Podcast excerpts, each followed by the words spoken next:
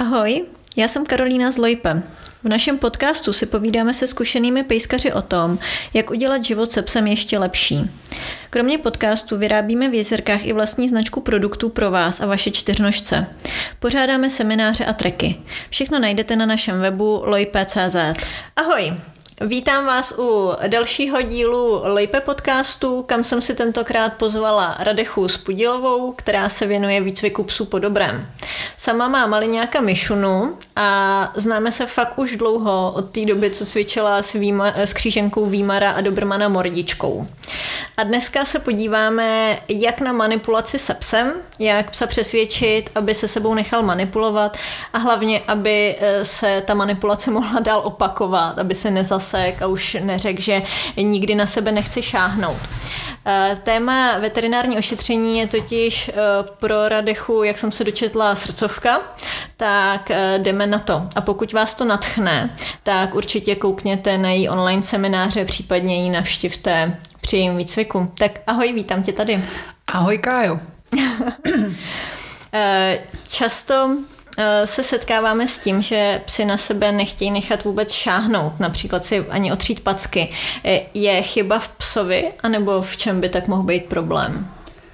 No, většinou je chyba v tom, že, jak bych to řekla, chyba, že zkrátka jsou psy, kteří jsou citliví. Jsou psy, kteří jsou v pohodě, nechají si v pohodě utřít packy a prostě člověk, který má takovýho psa, tak ho vůbec nenapadne, že by s něčím takovým mohl být problém. A pak jsou psy, kteří jsou prostě citlivější a vadí jim to, a pokud je na to nějak systematicky nepřipravujeme, netrénujeme to s nima, tak, tak je to prostě štve a nechtějí to a s každým tím dalším ošetřováním nebo omýváním těch pacek se to vlastně zhoršuje, protože je to pro ně vždycky oprus a vždycky je to štve a, no, a vadí jim to vlastně furt víc. Hm.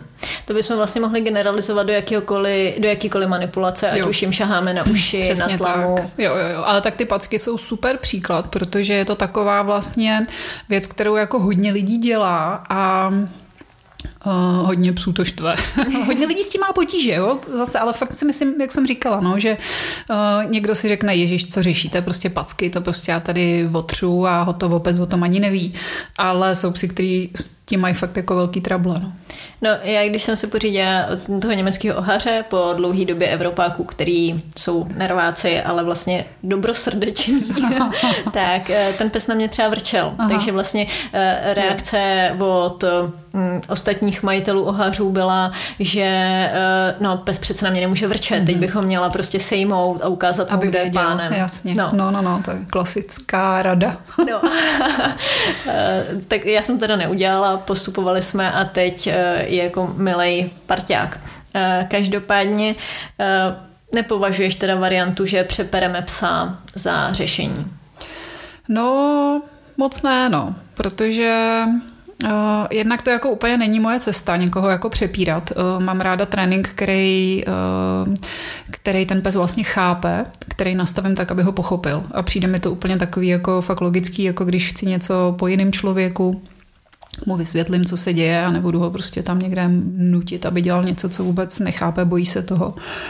A jako reálně prostě to hrozně málo kdo by to jako dokázal toho psa přeprat tak, aby to mělo jako ten smysl, který chce, to znamená, aby vlastně s tím přestal mít ten problém. Mm. Protože o tom jde, jako ne o to, abych mu ty packy teda jako jednou utřela, to jako samozřejmě můžu ho chytit a jako jednou mu je utřít, ale uh, já chci do budoucna, aby s tím byl opravdu jako v pohodě, to je vlastně smysl toho ošetření se souhlasem nebo toho ošetření po dobrým, že chci, aby ten pes se opravdu u těch věcí jako cítil pokud možno dobře. Mm.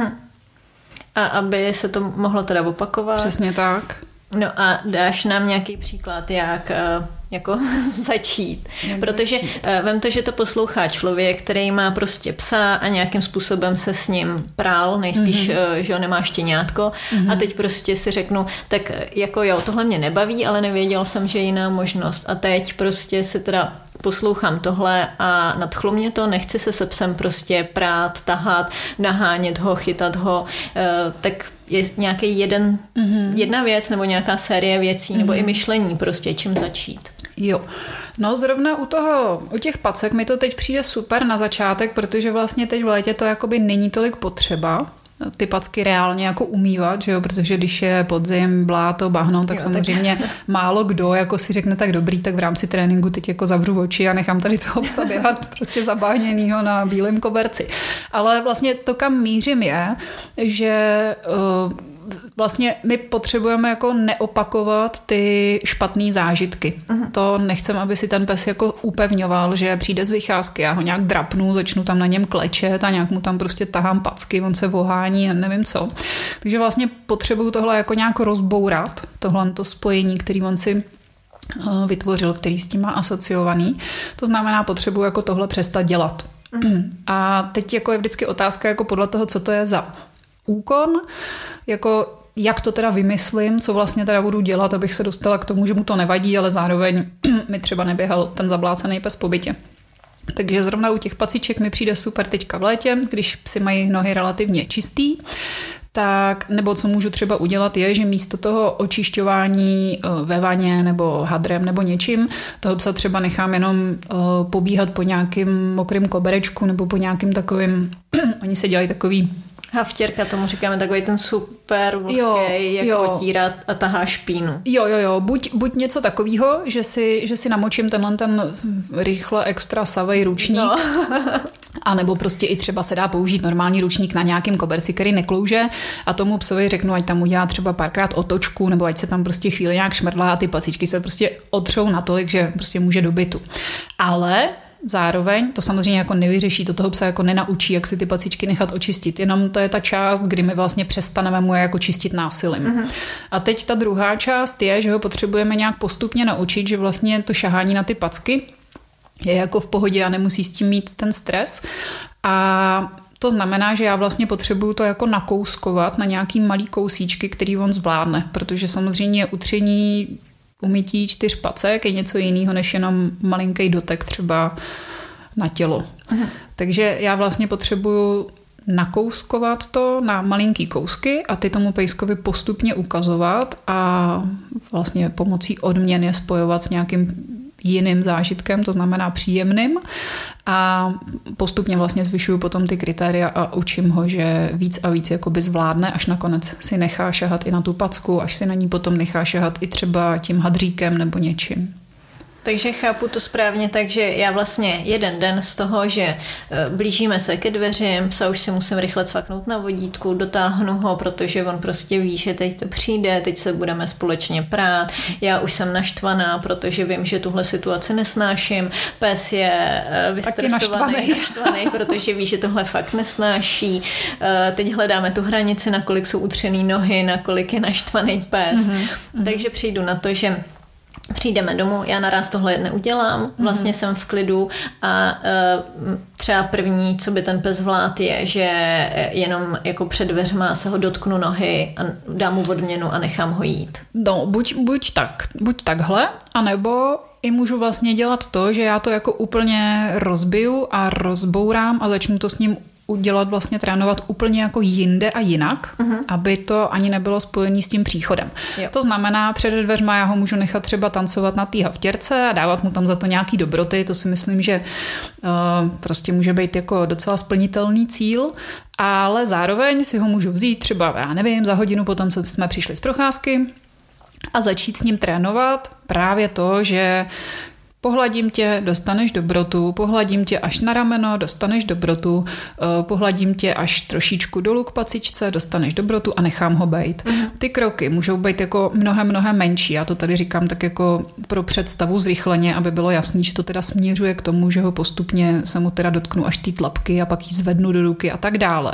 Ale jako to zásadní na tom je, že ty kručky musí být tak malý, aby ten pes s nima byl v pohodě. To znamená, že než já mu začnu utírat packu hadrem třeba, tak to může trvat jako několik tréninků a mm. několik třeba dní nebo i týdnů, záleží, jak ten pejsek byl hodně jako špatnej na začátku. Takže z toho nám vyplývá, že ideálně je si tohle dozvědět, než si pořídím psa a začít rovnou správně. Jo, úplně, úplně, úplně ze všeho nejlepší je všechny tyhle věci, co se týče ošetření. Vlastně mít natrénovaný předem, to znamená dřív, než to začnu reálně jakoby potřebovat, což jako u těch paciček je takový jako... sci-fi, to je jasný, že prostě to, ale už třeba můžu vědět, že můžu, že to jako vlastně nemusím hrotit, že jako není nutný toho psa nějak prostě tam opravdu denně jako vypulírovat úplně do sterilná, ale prostě pokud s tím, pokud je na tu manipulaci citlivější, ty pacičky mu nějak vadějí, tak prostě vím, že se s ním jako nemusím prát, můžu to jako dočasně řešit nějak jinak, ale trénovat tu manipulaci vlastně takhle hned od začátku. Mm-hmm. Což mě napadá, my jsme vlastně řešili na jaře uh, výstavy a na výstavách psi musí ukazovat zuby a tam vlastně byl stejný postup, že nejdřív tomu psovi jenom šáhneme na čenich, odměníme a postupně na pisk odměníme a vlastně takhle postupně nácvikem se ten pes naučí, že vlastně rád podá ten čumák a nechá ukázat zuby. Jo, jo, přesně tak, ideál. Ono samozřejmě potom těch variant, jako jak to technicky učit, jak to řešit, jestli já mu šáhnu na pisk, nebo on zastrčí čumák do mojí ruky, nebo jestli dá bradu na nějaký target, tak jako těch variant je potom milion. Ale jako to důležité, co si řekla, je, že opravdu s tím začnu brzo a dělám to po malých kručcích a každý ten krok spojuju s odměnou a každý ten krok vlastně musí ten pes jako zvládnout a být s ním v pohodě, než postupuju dál. Uh-huh. A pak už je jedno, jestli to je utírání placíček, měření teploty nebo uh, kontrola zubů nebo cokoliv. Jasně. No, tak uh, důležitý je určitě ten čas. Jo, jo, to jo, no. Tohle to jako není úplně pro, pro nerváky a netrpělivce. Ale je to jako zase dobrý sebetrénink, nebo jak se tomu říká, taková ta práce na sobě, jo, osobní rozvoj. Jo, jo, jo. Vystoupení z komfortní zóny, jakože si udělám plán. Jo. Ne, blázni. Pro hodně lidí to je, ale jako... Má to prostě obrovský efekt, no a když si člověk vezme, že ten pes žije třeba deset, dvanáct, čtrnáct let, tak jako jestli se s ním budu při každé příležitosti mordovat a budu spocená až na zadku, anebo jestli třeba tomu dám první rok, dva, budu tomu věnovat nějaký čas a pak ten pes bude spolupracovat jako do konce života v pohodě, tak... Je to prostě na zvážení, no. Tak ono, jak o tom mluvíš, tak to zní v podstatě jako, že to je e, životní styl jo, s tím psem. Přesně tak, je to životní styl, no. Je to, je to nějaký, nějaká naše cesta, že takhle prostě k tomu, k tomu se chci dostat, takhle chceme spolu komunikovat. Pes vnímá mě a vnímám jeho. Není to o tom, že prostě musí nebo ho zmlátím a přiškrtím a nevím co. Ale tím pádem jako do toho ten čas jako investuju, protože to je vlastně jako kus toho našeho života. No. K tomu mě napadá otázka, že většina lidí si určitě řekne, no jo, no, ale tak to jde s těma borderkama, a, hmm. ale zrovna ty máš jako fakt, nevím, jak to říct slušně, jako maliňáka, který není jednoduchý. jako, jako trochu idiot. A zvládáš to s ní. Jak... Jak probíhala třeba ta příprava přímo s tvým psem?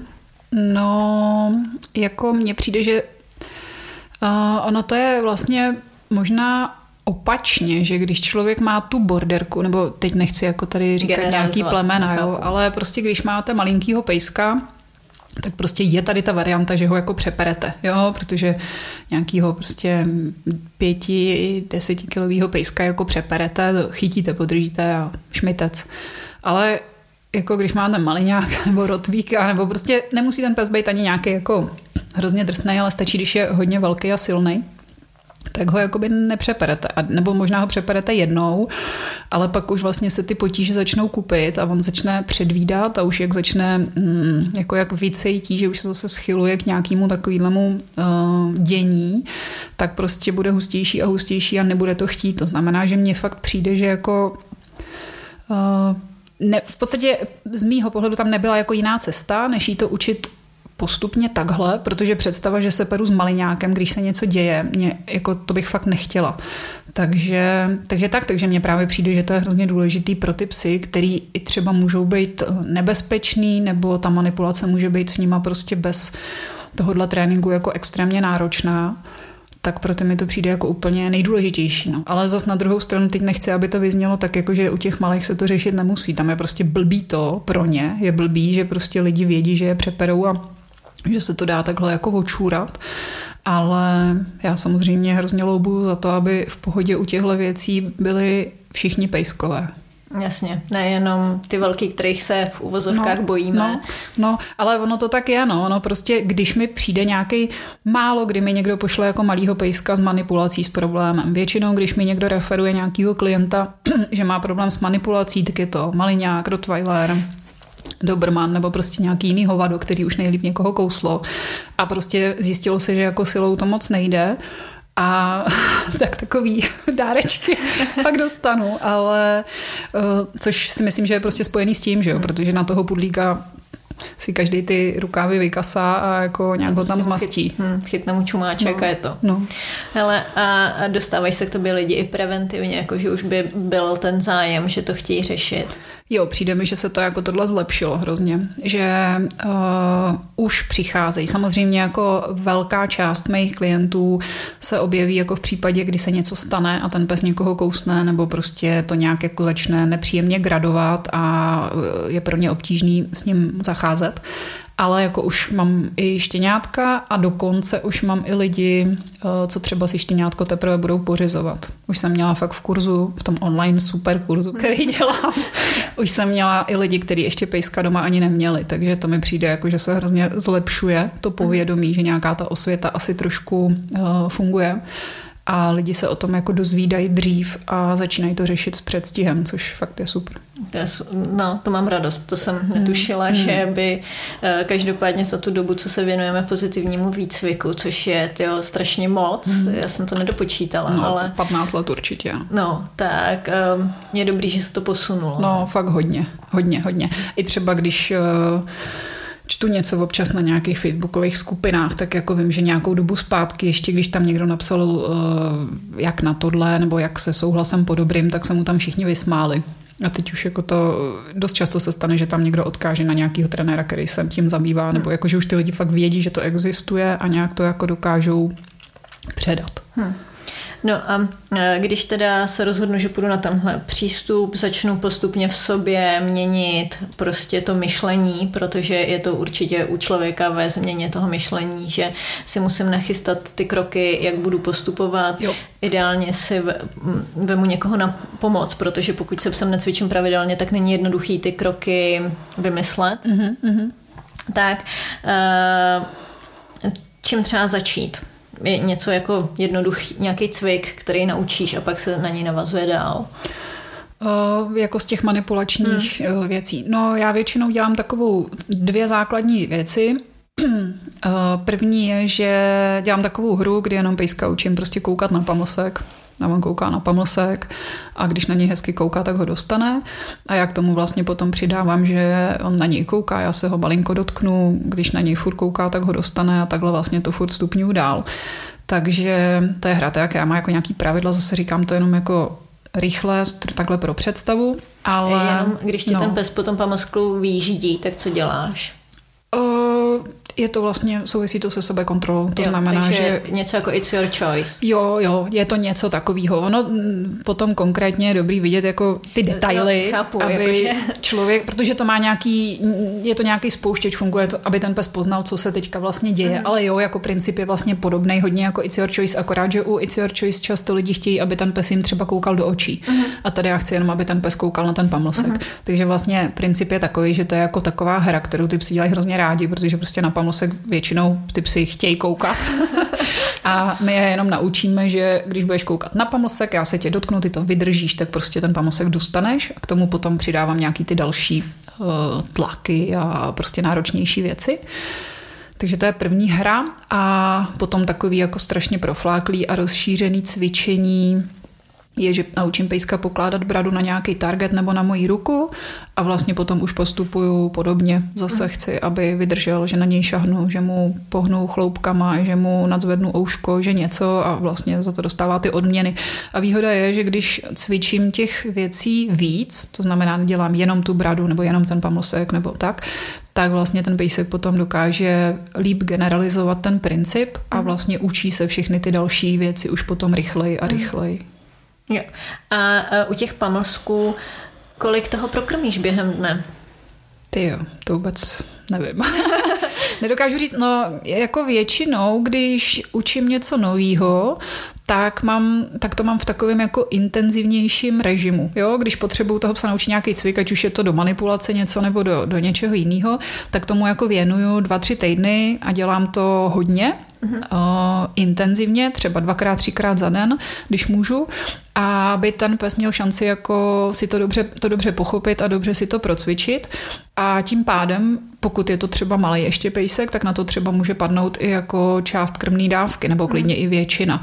A potom, jak už byla, jakmile už pochopí ten princip, tak vlastně to nějak jako, dál se to jako vyvíjí, dál to nějak jako upevňuju, ale už to není tak intenzivní, takže na ten cvik třeba už toho jídla padne míň, mm. ale jako v poměru ke krmný dávce to nějak úplně nemám uh, spočítaný, protože se to prostě strašně mění. No. A taky záleží prostě na velikosti toho psa. A pak ještě, jak často cvičit, že jo? Protože my říkáme, že by se mělo cvičit často, krátce mm-hmm. a ideálně pravidelně, nebo mm-hmm. aspoň jako když si vzpomeneme. Jo. A pravidelně, když si vzpomenu, to jdu cvičit. To je takový můj styl, já nemám úplně režim, ale, ale že tohle to určitě, nebo vyplýváme z toho, že by se mělo cvičit opravdu jako chvíli na procházce, mm-hmm. chvíli kolem jídla, Um, jako, no, furt.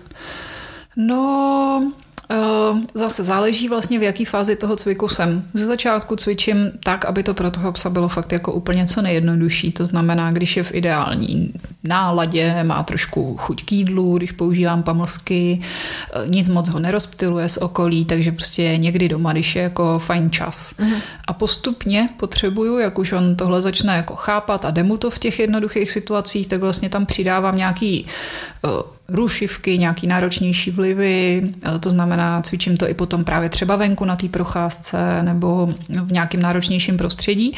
Přidávám tam nějaký tlak, přidávám tam třeba figuranty, prostě záleží na tom, co zrovna toho psa učím, ale zrovna v té manipulaci ty, ty figuranti potom jsou jako taky důležitá součást.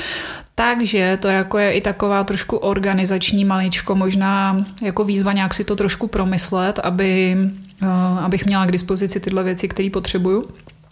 A využila jsem třeba to, že jdu na procházku s dítětem na hřiště, tak sebou vezmu psa, dítě si leze na prolejzačkách a já si tam mezi tím na lavičce udělám položení hlavy na target a u toho si prostě toho pejska třeba vyčešu, nebo já nevím. Mm-hmm, jasně. Um, no, určitě ještě spoustu lidí napadá, že um, jak toho psa naučit, jasně, ono se nechá ošahat packy, nechá na sebe jako šáhnout si na ucho, ale teď třeba, když mu mám dát injekci, jako vydrží až mm-hmm. tohle? Jo, zase záleží, jako u té manipulace fakt hodně záleží na tom, co to je jako za tým, což znamená, co to je za člověka a co to je za psa. Uh, Třeba konkrétně můj pes zvládne injekci podkožní určitě. Do svalu jsem jí teď nepíchala, takže, takže to Nevíš. nevím.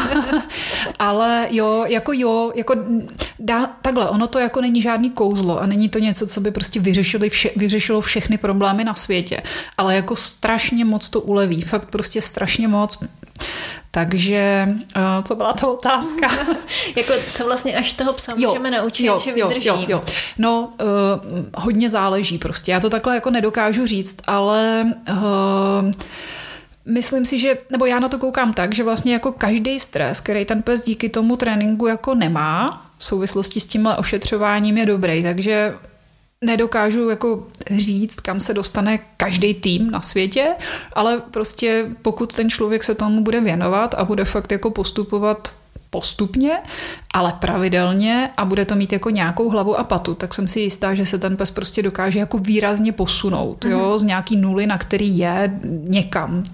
Jsou, je otázka kam. Ano, a jsou psy, který třeba nezačínají na nule, ale začínají nějakým záporu, jo, takže mm-hmm. prostě to fakt je hrozně uh, hrozně záleží na tom, co ten pes má za sebou, jak ten člověk je šikovnej a tak, ale myslím si, že i kdyby třeba, protože tohle často lidi říkají, že no jo, ale on potom, já tady sice držu všechny ty věci, ale on potom měl osunu v uchu a ne, prostě hrozně ho to bolelo a nenechal si na to šahnout. Tak uh, jako já to jako chápu tohle, jo, jsou třeba lidi z lidského světa, by mohla být nějaká paralela, třeba zubař. Hmm. Prostě taky my víme, že se uh, potřebujeme nechat ošetřit, že prostě víme, jak to bude probíhat všechno, ale prostě ta bolest nebo třeba ten zážitek té bolesti u zubaře někdy z minulosti je prostě tak uh, velký, že si nechám dát nějakou, uh, nějakou injekci proti bolesti. Takže já takhle jako přistupuji i k těm psům a nemyslím si, že je úplně nutný tomu psovi dělat jako nějaký bolestivý věci zaživa. A když, se, když to jde, tak vlastně klidně toho psa třeba seduju, jako pokud to jde. Hmm. Myslím si, že tady panuje taková obava, že anestezie je prostě něco jako šílenýho. A ono samozřejmě zase je to hrozně individuální, když mám nějakého patnáctiletého prostě kardiaka, tak asi tak se tomu vyhneme. Chápu, že ho jako každý nechce, nechce uspávat každý den, ale na druhou stranu je otázka, co udělá s patnáctiletým kardiakem, když ho někde zalehnu a budu ho tam prostě mordovat a budu mu někde zaživa něco od někud vytahovat. No, takže vždycky je potřeba prostě zvážit benefity versus rizika jako toho, kterýho rozhodnutí a udělat to, co možná k tomu zvířeti jako nejšetrněji. Ale přijde mi, že furt, i když ano, jsou případy, na který to jako kdyby nestačí a ten pes prostě musí uh, třeba být sedovaný, tak má hrozný smysl to dělat, protože bude třeba jenom jeden a nebude jich padesát, jo? Hmm. nebo bude jich prostě míň. Takže hmm. tohle je to, jak na to koukám, že to má smysl. Jo, to dává hrozný smysl a jsem ráda, že to zaznělo, protože to určitě hodně lidem vůbec jako nedochází. Že prostě no, toho psa zalahneme, teď to bude a vlastně už se neřeší, co bude, ale potom. No. No. Proto my vidíme za roh. Jo. Hele, a když to toho psa naučíme nějaký jednoduchý ošetření, musí mít prostě na pravidelný očkování na veterinu. Mm. Psa jsem si nějakým způsobem, protože jsem prošla tvým kurzem, prostě naučila, že vím, že vydrží bradou na targetu, mm. prostě když ho dám na stůl nebo u očkování, mm. že velký pes nemusí být na stole. Takže prostě tohle všechno dá, jenomže přijdeme do ordinace nebo mm. do čekárny už mm. a pes prostě nervy jak sviň, protože to tam smrdí. Všichni ostatní jsou nervózní, v tu chvíli já začínám jo. chytat paniku. No. Jasně, no. No a co s tím? Co s tím? Takže, výborná otázka. Zase možností je, možností je několik, ale vlastně ty jsi to hrozně pěkně řekla s tou čekárnou, že ta čekárna je sama o sobě, obsahuje věci, které toho pejska vlastně můžou už potom stresovat. A, takže co já můžu udělat? Trénovat ty věci a můžu je zase trénovat vlastně jako zvlášť. To znamená, můžu toho pejska učit, že ten prostor jako takový je v pohodě. Zase je to nějaká časová investice, takže možná někdo řekne, si zešílela, ne, abych já tady chodila jako zbytečně do čekárny, ale jako je to hrozně efektivní uh, prvek v celém tom tréninku toho ošetření, že ten pes vlastně tu čekárnu potom neřeší a nemá to na něj ten stresující vliv. A to je vlastně to důležitý, protože každý ten prvek, který toho psa stresuje, tak oni se jako sčítají. To znamená, že čím víc věcí on jakoby prožije, nebo jak bych to řekla, má tam někde, když čeká, dejme tomu na to ošetření. Jo, když si třeba představíme, že ten pes, já nevím, řeší psy, přijde do té čekárny a tam je nějaký pes nebo kočka nebo něco a on tam začne prostě hysterčit z toho, že to tam je, tak už zase to samo o sobě mu zvedá nějakou hladinu stresu, která je jako, ten stres je jako jenom jeden, ten prostě z každého toho drobného stresoru se vyplaví nějaký stres a ten pes potom tolik toho stresu jako v sobě má. A když potom přijde k tomu ošetření vlastnímu do té ordinace, tak on už tam vlastně jde s tím stresem, který už jakoby nakoupil předem. To znamená, že to my nechcem, že? Mm. Takže my potřebujeme ho jednak naučit, aby tam ten stres neměl, takže potřebujeme ho naučit sedět v klidu, když je někde pes, bla, bla, bla, to všechno. Potřebujeme ho teda naučit, že čekárna sama o sobě je v pohodě, ale i třeba potom před tím ošetřením mm, jako to řeším nějakým managementem. To znamená, když vidím, že je někde plná čekárna lidí a psů a vím, že můj pes to prostě nemá rád, i když to trénuju, protože já to třeba nemám ještě dotrénovaný, ten pes je v nějakém procesu a tak tam s ním do té čekárny nejdu, tak jdu, nechám ho v autě, jdu říct na recepci, jsem tady na to očkování, počkám v autě, prostě ideální je třeba jít s někým, kdo do té čekárny, s nějakým, nevím, kamarádem, Necháš tam čekat dítě, viď? Přesně. Hele, až to bude, tak jo, na mě houkni. Na mě mám. No ne, ale fakt, protože já si tam s tím psem projdu, nebo ho mám v tom autě, záleží, kde je mu líp, jaký, zase co to je prostě za, za případ. A už jenom tím, že v té čekárně nebudu čekat uh, deset patnáct minut i díl a ten, toho psa tam nenechám jako se škvařit vlastně, tak on přichází už potom do té ordinace v mnohem lepším stavu, než když tímhle tím projde. Takže je to i otázka nějakých jako praktických, nevím, opatření, nebo jak bych to řekla, toho managementu prostě. Ale samozřejmě řešení je, jako dlouhodobý řešení je nevyhýbat se tomu, ale trénovat to, ale zase po kručkách, který ten pes postupně zvládne. Mm. Uh, hodně mluvíš o stresu. Uh, proč tomu psovi ten stres tak vadí? Nebo um, co se s tím psem děje, když je ve stresu? No, uh, ono jako zrovna u toho ošetření ten stres samozřejmě jako řešíme i při tréninku jiných věcí, ale u toho ošetření je to dost, uh, dost důležitý v tom, že jakmile mu nastoupá hladina stresu, nebo přesněji řečeno hladina stresových hormonů, tak uh, dojde k té stresové reakci. On, jo, ještě možná zase zmíním v návaznosti na to, co jsem říkala předtím, že to nemusí být jenom jako strach z ošetření, ale že ten stres vlastně může přijít i třeba z toho setkání s jiným psem, nebo když se ten pes něčeho lékne, nebo naopak, když se třeba na něco strašně těší, prostě taková ta hy, ten stav toho hyper, nevím, jak se to jmenuje. Majitele ohařů chápou. Jo.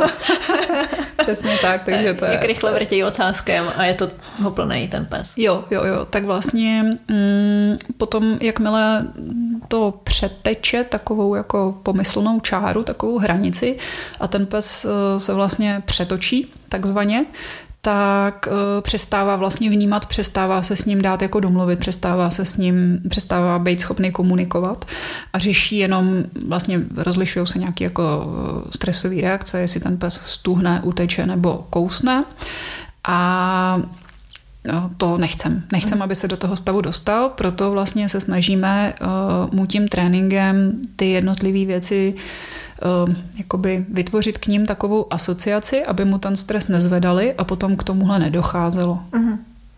To dává hodně smysl, že vlastně já si toho psa nacvičím na různý situace, jakože budu vědět, jak reaguje se psem a buď to z té situace odejdu, anebo vím, že už to zvládne. Uh-huh. A ještě mě napadá, jak na toho psa můžu přenášet svůj stres. Já jsem třeba fakt nervák. Jo, chápu. No, aha. To je, uh, můžeš. Na to se jako dělají i studie různý. Mm-hmm. A no, a co je, jako, na co se ptáš? Co se s tím dá dělat? Uh, zase, tady u toho mi přijde, že je taková... Uh, Každý je jiný, někdo je nervák, někdo není, ale přijde mi, že jako co je fajn, je být opravdu jako dobře připravený. Vědět, co se bude dít, vědět, jak to bude probíhat, mít prostor se na všechno zeptat, mít možnost si to třeba zkusit, proto je fajn jako chodit vlastně i to, teď mluvím jako vlastně o člověku i o psovi, mm-hmm. jo, že pro lidi, nebo pro mě, když to vezmu podle sebe, tak pro mě je dobrý fakt, když vím, jak přesně ta věc někam jdu, takhle se tam dostanu, tady zaparkuju, půjdu tam, budou tam takový lidi, bude sedít to a to. A i u toho psa to tak je, že vlastně když tu situaci bude znát už z dřívějška, bude tam fungovat nějaký rituál, bude vědět, jak to bude probíhat, tak je mnohem víc v klidu, než když prostě se najednou někde objeví, kde v životě nebyl, někdo tam přijde, něco začne dělat a nemusí to nutně vůbec bolet, jo. Oni často lidi si myslí, že ten pes je jako, uh, že, že vyvádí, protože ho něco bolí, ale on dost často je ve stresu jenom z toho, že prostě je v neznámý situaci, kterou nedokáže kontrolovat, protože ho někde dáme na nějaký stůl, tam ho držíme, přijde cizí člověk, něco vezme do ruky a tak dále. A uh, pokud on to má ale nacvičený a všechno tohle jako vlastně z dřívějška už zná, tak ta hladina toho stresu je mnohem mnohem menší, i když samozřejmě tím, že do ordinace nechodíme trénovat každý den, tak uh, to není jako na nule, ale furt se pohybujeme v úplně jiný jako úrovni, než pes, který to fakt nezná, někde ho ulovím a plesknu ho do té situace bez přípravy. A jako pro člověka mi přijde fakt dobrý vědět, jako co se bude dělat, proč se to bude dělat, uh, nebej tam takovej ten, to pátý kolo uvozu, který jenom stojí, kouká a prostě bojí se. No. Hmm. Tak to je jako taková moje zkušenost třeba z veteriny, kde jsem vlastně dřív pracovala, že někdy ty lidi fakt byli jako hrozně vyplašený, se psem se něco děje a teď jako oni nevědí co, jak, proč a, a je to takový hrozně nepříjemný. No já chápu, jako, že je člověk ve stresu. Takže obecná jako rada tady na to je fakt se prostě dobře připravit, jít se tam podívat, nebát se třeba uh, i chodit po, požádat o to, aby ten pes mohl přijít do té ordinace, do té čekárny jako někdy na nečisto. Koupit si tam nějaký pamlcek a zasít domů a hodně to prostě trénovat i v mezičase. Já dělám takovou jako, mám prostě ve cvičebně stůl, simuluju tam ordinaci nebo i vlastně si pronajímám ordinaci, aby ty pejskové mohli si to vyzkoušet na nečisto to, co pak bude je čekat. Mm, jasně. A ono tohle to by se dalo ale i přenést na to, že když budu chtít jet se psem poprvé městskou dopravou, mm. nebo když... Jo. Jako úplně cokoliv vlastně. Mm-hmm. A když já budu mít nervy, budu vědět, že ale musím a nenacvičím si to předem, tak vlastně oba budeme mít větší stres a jo, může jo. to špatně dopadnout. Určitě, no. To je taková... Um, jak jsme se bavili o tom, že je dobrý začít brzo, mm-hmm. jako vlastně dřív, než je to reálně potřeba. A ty už si tady zmínila ty výstavy předtím, mm-hmm. tak to je taky ono, jako že bych třeba nepřihlásila, jo, že když přihlásím psa na výstavu, kde jsem nikdy nebyla, nevím, jak to probíhá a teď prostě pes tam taky nikdy nebyl a neví, jak to probíhá. Teď já ho tam dovleču, přijde cizí chlap, začne mu šahat do pusy a, a všude jinde. Tak je to prostě jasně, že blbý, ale já můžu udělat to, že se tam půjdu napřed podívat jako divák, pejska nechám doma, nebo si ho vezmu a jenom ho tam vytáhnu prostě se projít a zase odjedu a takhle budu vědět, co, co se ode mě vlastně potom bude chtít. Tak už půjdu v klidu do známého prostředí a bude to mnohem příjemnější. Jo, jo. Ještě zpátky se vrátím k tomu stresu. Mě teď napadlo, když jsou nějaký ty, když prostě překročíme tu hranici a už se to jako stalo, mm-hmm. jak můžu já jako člověk tomu psovi pomoct? Mm-hmm. No, to je hrozně, hrozně dobrá otázka, protože často vlastně si lidi myslejí, že už je to blbý a už se to prostě podělalo a teď už jako se nedá nic dělat, jenom tady budu lomit rukama a rvát si vlasy, jaký jsem blbec, že jsem si dřív nezjistila co a jak. Ale důležitý je prostě toho pejska z toho stresu dostat, protože my chceme, aby on, když už se to stane, tak v něm byl jenom jako co nejkratší chvíli. Jo? To znamená jasně, někdy prostě se tomu člověk nevyhne, nemusí to být jenom v ordinaci, může to být stres z čehokoliv jiného, jak jsem o tom mluvila, ale důležitý je toho pejska vzít, třeba některým psům pomáhá pohyb, že se s nima jako chodí, pobíhá, existují nějaké hry, který, nebo aktivity, které podporují takový vyklidnění, to znamená, když ten pes je schopnej třeba vyčuchávat si pamlsky ze země, tak to může pomoct.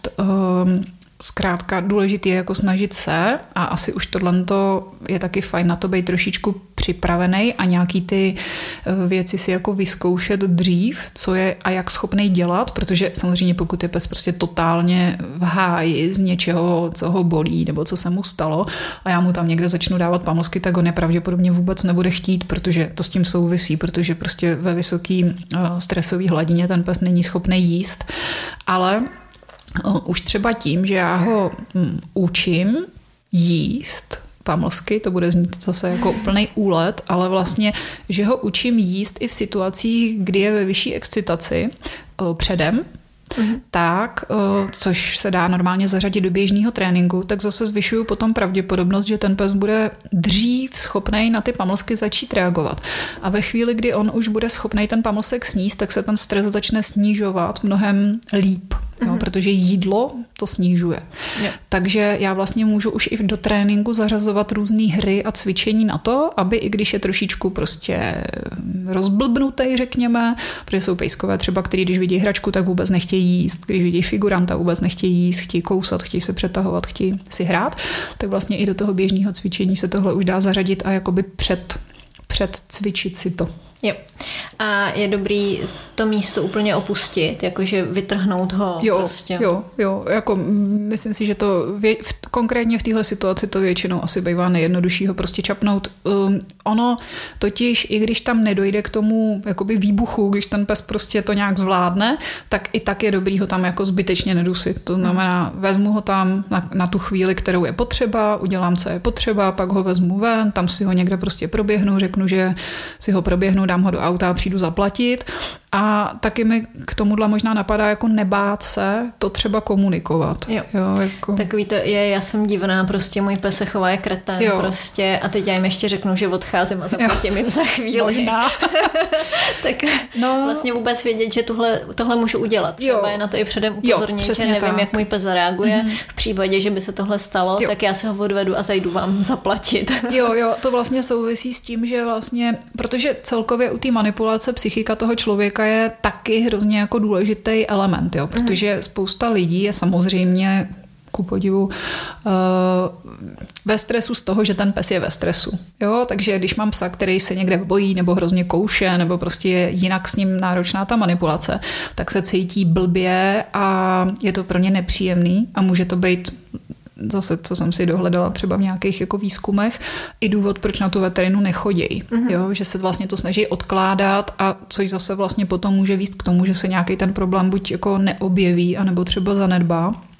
Takže je to určitě jako otázka i té lidské psychiky, ale je fajn si tohle nějak jako srovnat, popřemýšlet o tom a fakt prostě říct, jo, dobrý, můj pes prostě se bojí, já to udělám takhle a domluvit se předem, protože si pak samozřejmě člověk nebude připadat jak blázen, že s kvičícím psem prostě v náručí prchá z ordinace, ale bude už vědět, že ty lidi jsou na to připravený a bude klidnější.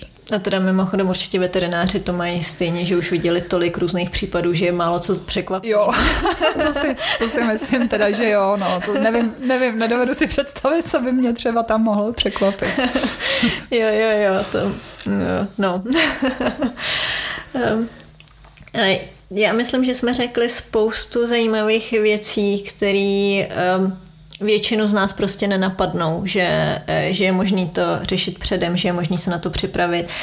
Určitě je dobrý, jak jsi zmínila, naučit toho psa jíst pamlsky. Mm, jo, jo. Že určitě to jde trénovat, když mám psa, co si hrozně moc chce hrát s ostatníma, tak jít někam do parku a přesvědčit ho. Jenom ještě bych od tebe chtěla dovysvětlit, no. Jak toho psa donutíš ty pamlsky sežrat po dobrém. No, zase to jsou jako vlastně různý na to cviky a hry, ale záleží. Úplně třeba nej... nebo co, co tam je asi dobrý říct, že potřebuji nastavit situaci na úspěch. To prostě se prolíná celým tréninkem po dobrým, že na to, abych mohla něco odměnit, tak to něco jako musí... musí vlastně mít šanci existovat. To znamená, že prvé toho pejska jenom učím, aby na povel snědl nějaký pamlsek. A pokud mám psa, který si chce hrozně hrát, což jsem třeba já měla taky, řešila jsem to taky, tak uh, vezmu hrozně dobrý pamlsek ve chvíli, kdy ten pes uh, je hodně hladovej, může to být před jídlem, před krmením a jenom mu ho prostě dávám na ten povel, řeknu mu vezmi a on si žere ten pamlsek a takhle to párkrát zopakuju. A potom vlastně můj cíl je, abychom se dostali do stavu, že i když budu mít třeba v ruce hračku, tak on bude schopný sníst na povel ten pamlsek, ale já to zase potřebuju na, nakouskovat do nějakých krůčku, který on je schopný zvládnout. Takže jsou psy, který, když bych třeba měla v ruce tenisák nebo nějaký míček, který oni milujou, tak by si vůbec žádný pamlsek nevzali, protože už by ten spouštěč, už by viděli tu hračku, už by se viděli, jak jsou v ní zakouslí a prostě nejedli by. Takže to potřebuji nastavit tak, že ta hračka třeba jenom někde je, nebo ji mám v kapse, nebo to prostě už záleží jako na tom psovi, jak, jak, jak drobný ty krůčky budou. Ale důležitý je, že prostě až spapá ten pamlsek, tak teprve vytáhnu tu hračku, nebo teprve si s ním prostě začnu hrát. A tohle se dá potom dělat i... Jakože jestli ta otázka je, jak ho naučit jíst pamlsek na povel, tak to potom můžu využít i v tom, když mu třeba dávám léky. Můžu ho naučit jako sněz něco a já ti za to něco dám, čili ta odměna nemusí být jakoby hračka, jenom může to být i jiný pamlsek a můžu vlastně postupně snižovat hodnotu toho prvního pamlsku, který on sní. Takže začnu třeba maso, maso a potom mám třeba sýr, maso, potom mám třeba, nevím, granuly maso. Jo, piškot maso, granuly maso. A ten pes prostě dělám to tak dlouho, aby ten pes pochopil, že když mu řeknu sněz to a on to sní, tak za začátku je to dobrý, takže mu to nedělá vůbec žádný problém, tak potom dostane jako něco super. A takhle vlastně ho můžu naučit jako sněz něco, co zrovna úplně jako bys teď nechtěl a potom dostaneš něco výborného. Nebo sněz prostě tady to a pak si pohrajem. Nebo mm. sněz tady to a pak dostaneš kousnout. Jo, že jako možností, jak to jako uchopit a jak konkrétně to dělat, je hodně. Co tam je důležitý je, že musí být ta situace prostě nastavená tak, aby on byl schopný to sníst. To znamená, pokud já s ním někde budu stát a metr od něj si budou hrát jeho čtyři nejlepší kámoši, tak samozřejmě to prostě nesní, to, kdyby měl chcípnout. Jo. Ale pokud to udělám nějak rozumně, bude tam nějaká velká vzdálenost, bude to hodně dobrý pamlsek, bude to pes, který prostě je zrovna při chuti, budou tam psi, který jakože nejsou nějaký hrozný pro něj úplně Eldorado, ten pamlsek sní a ho tam potom nechám jít, tak to je mnohem jakoby nadějnější. Ale co fakt se mi hodně osvědčilo, učit to jakoby mimo ty situace, které už jsou nějakým způsobem těžký. Takže fakt, i když třeba ten pes blbne u psů, tak já ho to napřed naučím třeba s tím pamlsek pamlsek nebo pamlsek hračka a pak začnu ve velké vzdálenosti od psů, protože prostě učit ho to v té nejtěžší situaci je prostě to nejtěžší. Jo, takže všechno si rozkouskovat, jo. Vždycky začít nejlehčíma kritériama a pomalinku stěžovat a hlídat se, aby jsme měli úspěch. Jo, a jako u těch kritérií mám zkušenost, že lidi opravdu jako v tomhle tom je mají hrozně velký, když to řeknu zjednodušeně, že většinou, když jako člověk vymyslí nějaký kritérium, jaký ho udělá, tak je dobrý ho vydělit deseti a pak jí teprve trénovat. Jo, že ty lidi to jako dělají na metry a my to potřebujeme dělit spíš na centimetry. Jo. Takže stem, když to viděli. Dík. To bylo něco na mě. Ještě z toho hodně cítím, že ten pes mi to přece udělal na schvál. Mm-hmm. No, to je taková mm, klasika asi, která se zase prolíná celým výcvikem nebo celým, celou takovou pejskařinou, že psi dělají věci na schvál. No, já nevím, jestli je potřeba to nějak jako je rozebírat. Já to takhle jako nevnímám. Myslím si, že ten pes má jako nějaký důvod dělat něco na schvál. Mi přijde jako hrozně jako abstraktní takový a řeším to jako pragmaticky. Já, tak já bych to teda zakončila tím, psi nám opravdu nedělají nic jo. na schvál a když něco udělají, tak spíš se zamyslet u sebe, jak jsme jim nastavili tu situaci, třeba jsme je dostali do něčeho, co oni nejsou schopní vůbec zvládnout a neudělali nám to na schvál. No, to je častý, no, že prostě člověk si řekne, ale tak prostě tady ten pes to umí, tak ty to budeš dělat taky a já, no, no, on hodně... hajzl nechce. Já vidím obrovskou paralelu i právě s dětma, jo. Že taky jako tamhle ten to umí, tak ty to budeš dělat taky. A... No, to je takový porovnávání a jo. To je prostě taky asi kapitola sama pro sebe. No, um... To je nebezpečný, protože prostě jak se lidi, to třeba vidím i v tom kurzu, jo, že jako je dobrý se koukat na to, jak někdo trénuje a mít nějakou inspiraci, ale vlastně nebrat si to jako tak, že Franta už dal video, jak jeho pes vydrží na bradě, i když mu nevím prostě co, tak ty to teďka se musíš naučit taky, jinak budem za blbce. Jo. Tak tady zrovna, v, jako, ono to jako neplatí nikde, ale v té manipulaci je to fakt zabiják. No, mm-hmm. Takže moje zkušenost je, že lidi to tak jako často vnímají, ale důležitý fakt je hrozně jako respektovat tempo toho psa, protože pokud já to tam někde jako natlačím a nesplním to pravidlo, co jsem říkala, že ten pes s každým tím krokem musí být v pohodě, tak se to prostě rozbije a nebude to fungovat. Jo, jo. Uh, nic nepřeskakovat, jít hezky po, krok po kroku. Jo. Jo. No, uh, mám tady na tebe teď uh, otázku, na kterou uh, na určitě se těšíš. Uh, já o tobě vím, že miluješ hlášky. Uh, můj pes tohle udělal poprvý a nebojte se, on je hodnej. No. Uh, tak uh, je to sice mimo ošetření, ale trochu bych to tady ráda otevřela, protože vím, že ty si svýho psa vodíš na vodítku, máš ho neustále pod kontrolou a takových lidí je hrozně málo, jich čím dál tím trochu víc, ale, ale jich málo. Tak um, co bys nám k tomu řekla?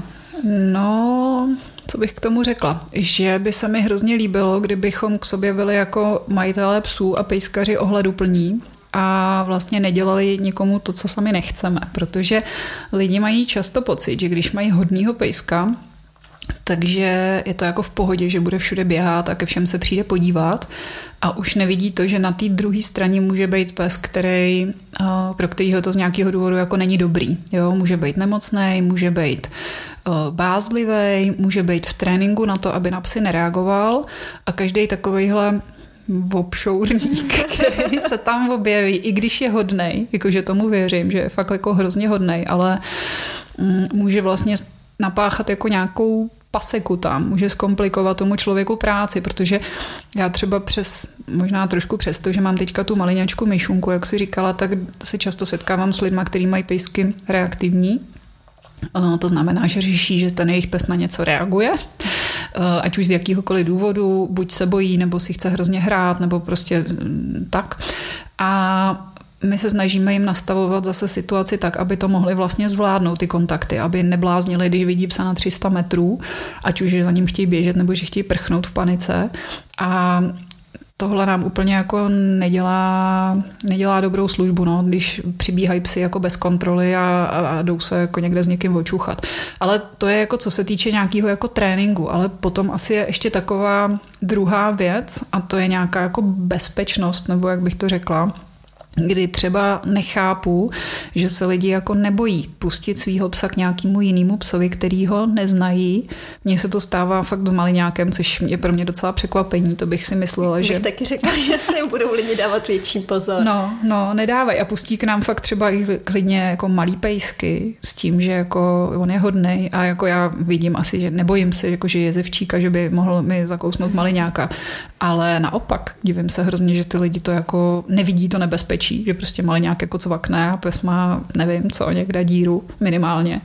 A je to prostě oprus, no. Takže tady bych chtěla apelovat na to, abychom hlavně teda, když už to jako někoho nenapadne, já to asi chápu, že když žiju s nějakým šmudlíkem, který je fakt jako strašně friendly, tak třeba mě to nenapadne, že ne každý pes je friendly, ale jako aspoň když někdo o to poprosí. Jo, já vždycky lidi prosím, můžete si pejska chytit a teď ten člověk mě přijde, že to slyší jako první v životě takovou žádost, jo, že teď začne přemýšlet, jestli teda jo nebo ne, pak když teda už se rozhodne, že jo, tak jakože co, jak to vlastně provede, protože samozřejmě na přivolání pes nepřijde, vodítko jako Nemaj. neví, kde má a teď to tam jako začne nějak jako zdlouhavě jako vymýšlet.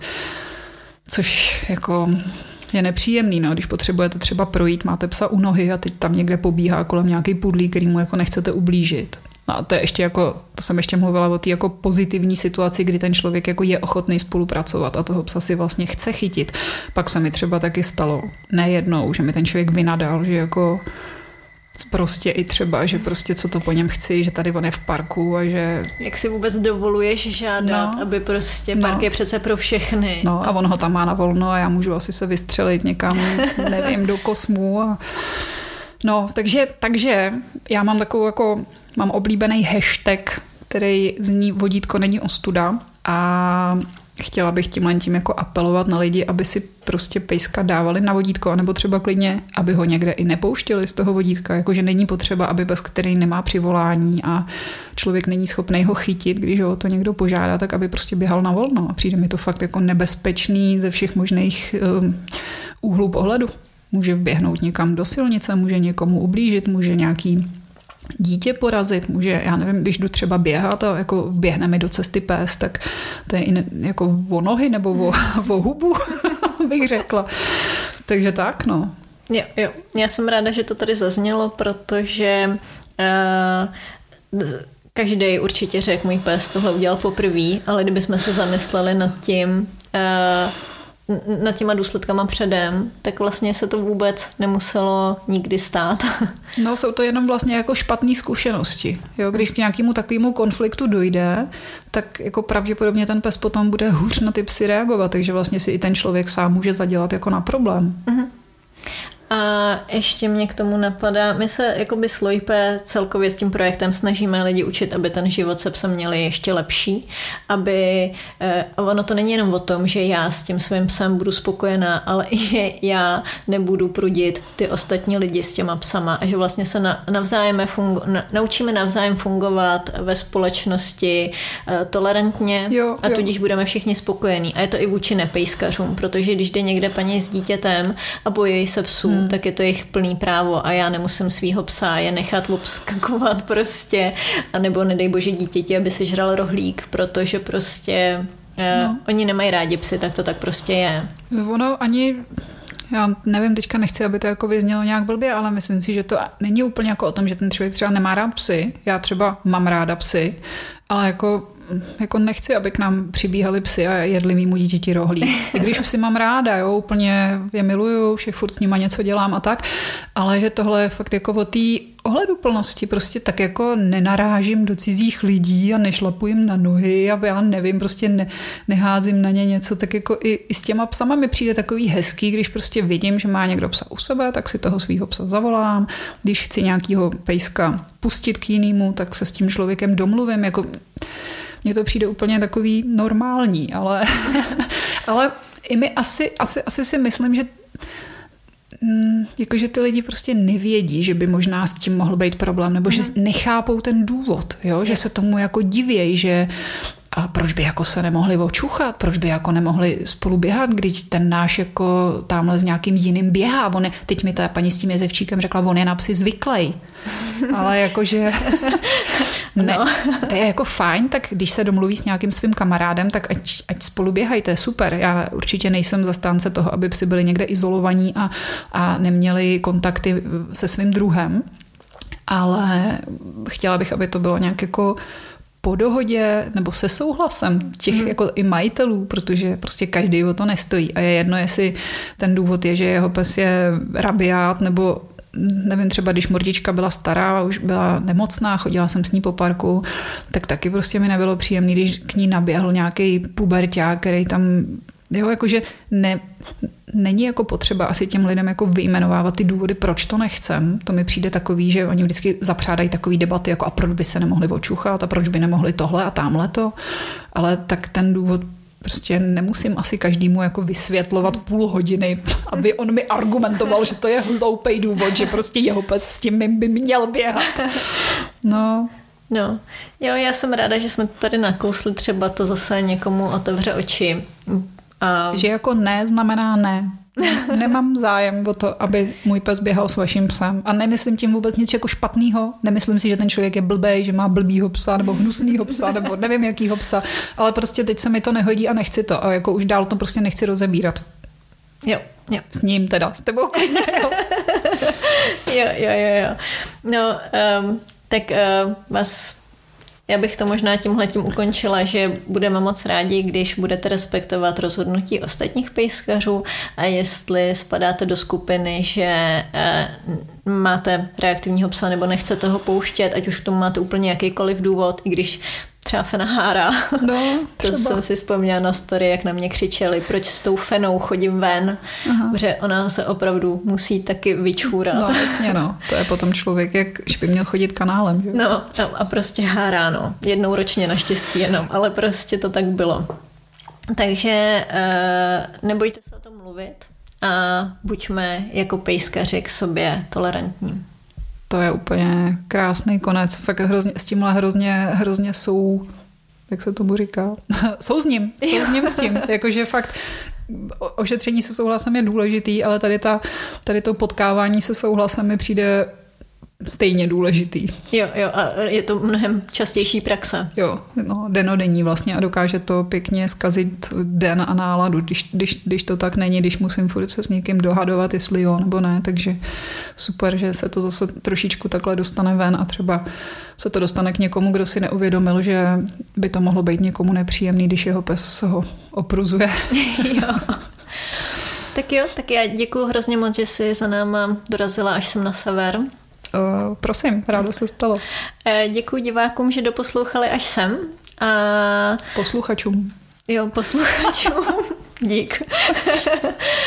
A kdyby se vám podcast líbil a chtěli jste ho nějak podpořit, tak se můžete stavit třeba v naší pražské prodejně, anebo se podívat na e-shop, nebo co budete chtít.